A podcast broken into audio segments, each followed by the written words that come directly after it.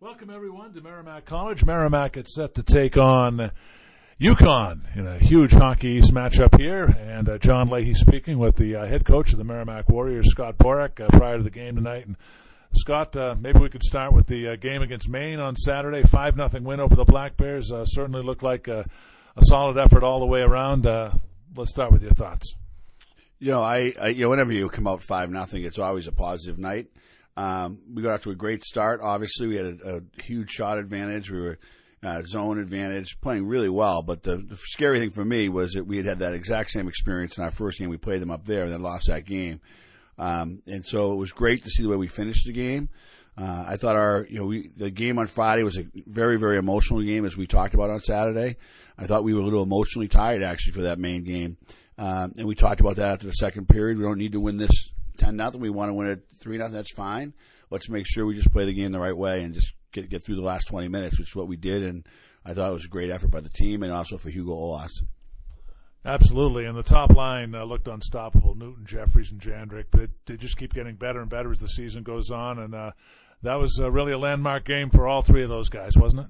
Well, they're all. It was, and it was really for our team too, because they are.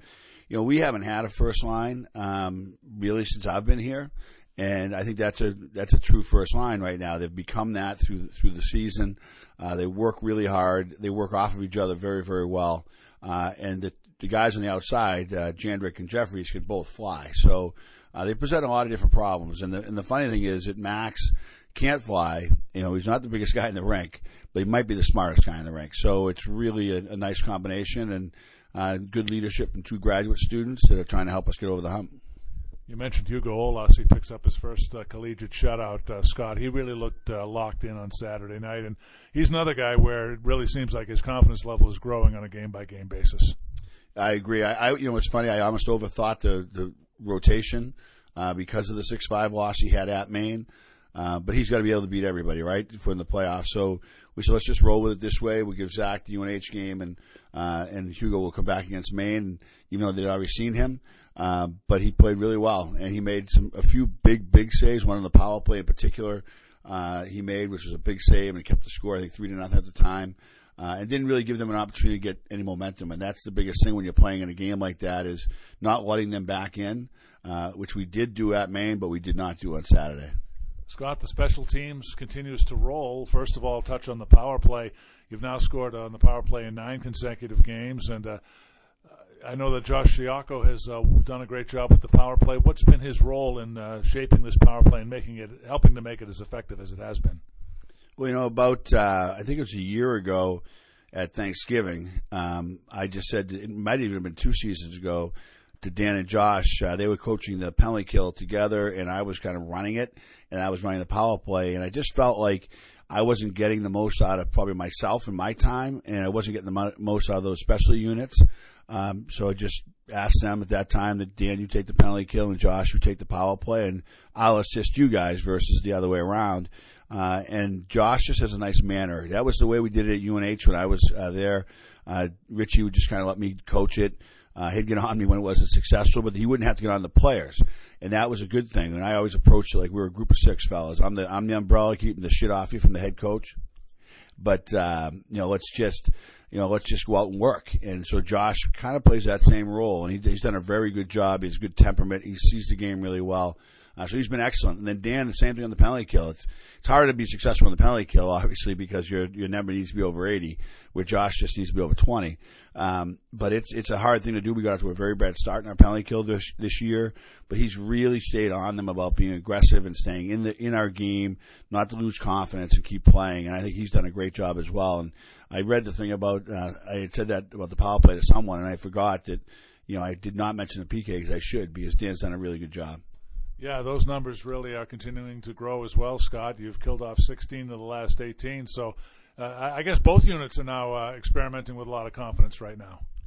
Yeah, and it's it, when you go over the wall, like on Sat- on Saturday night, we got that five minute major. With might it wasn't called a five minute major, but they were in the box looking at it.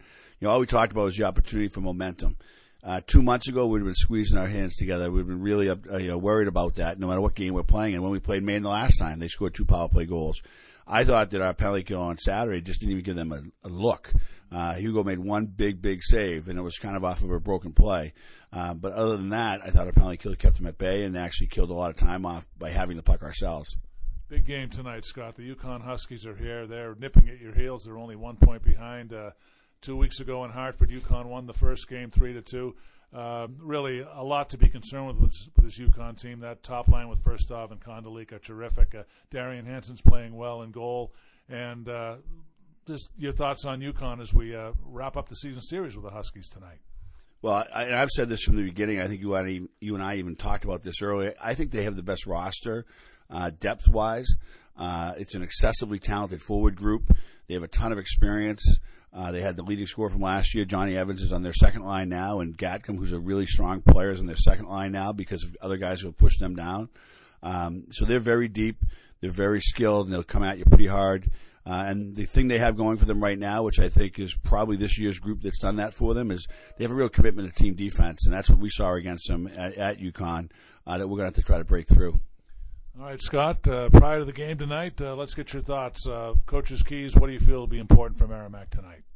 The important thing for for us is going to be being good in the offensive zone, getting inside ice on them, getting pucks through, uh, and then tightening up our defensive end. I think we've gotten a little bit loose in the defensive zone as we've scored more.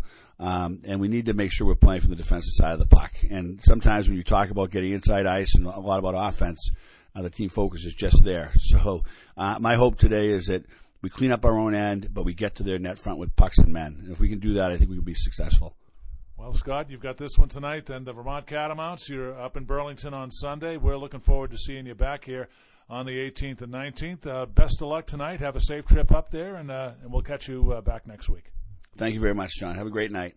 All right, he's Merrimack head coach Scott Borek. When Mike Machnik and I return, we'll have tonight's starting lineups from Lawler Rink next. You're tuned in to Merrimack Warrior men's hockey on the Merrimack Radio Sports Network and online on CBS.